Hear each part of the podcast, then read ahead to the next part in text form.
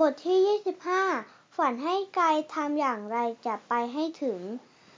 ปาน เด็กชายที่อยู่ในวัยที่กำลังจะเข้าวัยรุ่น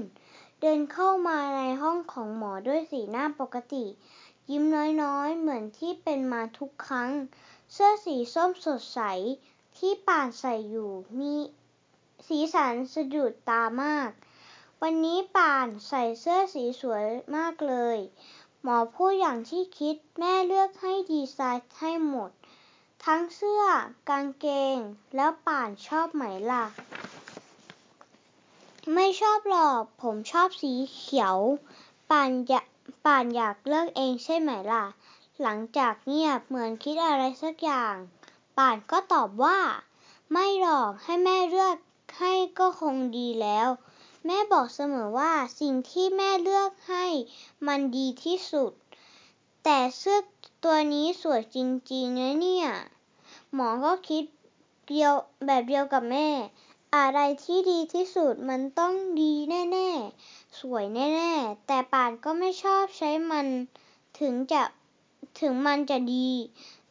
อืม ก็แบบนั้น แต่เมื่อกี้ป่านพูดเองนะว่า ก็ไม่อยากเลือกเอง ที่ผ่านมาแม่เลือกให้ตลอดถึงผมจะชอบ ก็ไม่เคยรู้ว่ามันดีไหม ชอบไปก็มีไม่มีประโยชน์ ถ้ามันไม่ดี แล้วแน่ใจหรือว่าที่แม่บอกมันต้องดีที่สุด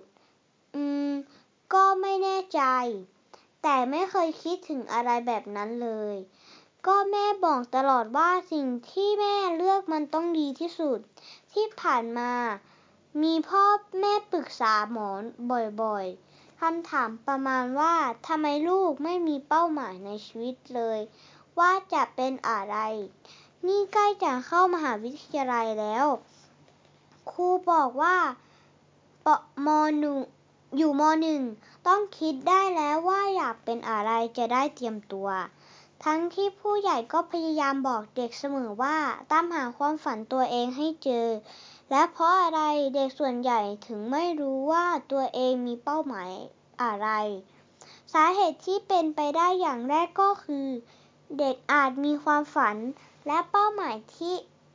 และเป้าหมาย แต่ไม่เคยบอกพ่อแม่ เพราะรู้ว่าพ่อแม่จะไม่ยอมรับแน่ๆ อีกอย่างก็อาจจะเป็นเพราะผู้ใหญ่เองด้วย ระบบการศึกษาของไทย ที่ไม่เอื้อให้เด็ก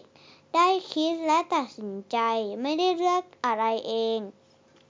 เป็นเวลาหลายปีในโรงเรียน เด็กจะต้องคอยคอยฟังคำสั่งว่า เขาจะต้องเรียนอะไร นั่นตรงไหน เรียนวิชาอะไร คิดอะไร ทำอะไร อนาคตถูกตัดสินด้วยเกรเกรดเฉลี่ย ถ้าเรียนไม่เก่งก็อาจจะถูกคัดออก ยิ่งถ้าคุณไม่มีเงิน คุณก็ต้องเรียนให้เก่ง จะได้ทุนการศึกษา หรือไม่ถ้าคุณอยากเรียนในที่ดีๆ คุณก็ต้องมีเงินเพียงพอที่จะจ่าย เด็กหลายคนก็อยากได้โอกาสที่ดีกว่า ทำให้ต้องไปเรียนเสริมพิเศษกวดวิชา ไม่นับพ่อแม่ประเภทคิดแทนลูกไปหมด เด็กบางคนอายุจะยี่สิบแล้ว แต่ไม่เคยคิด แต่ไม่เคยได้คิด หรือตัดสินใจอะไรเลย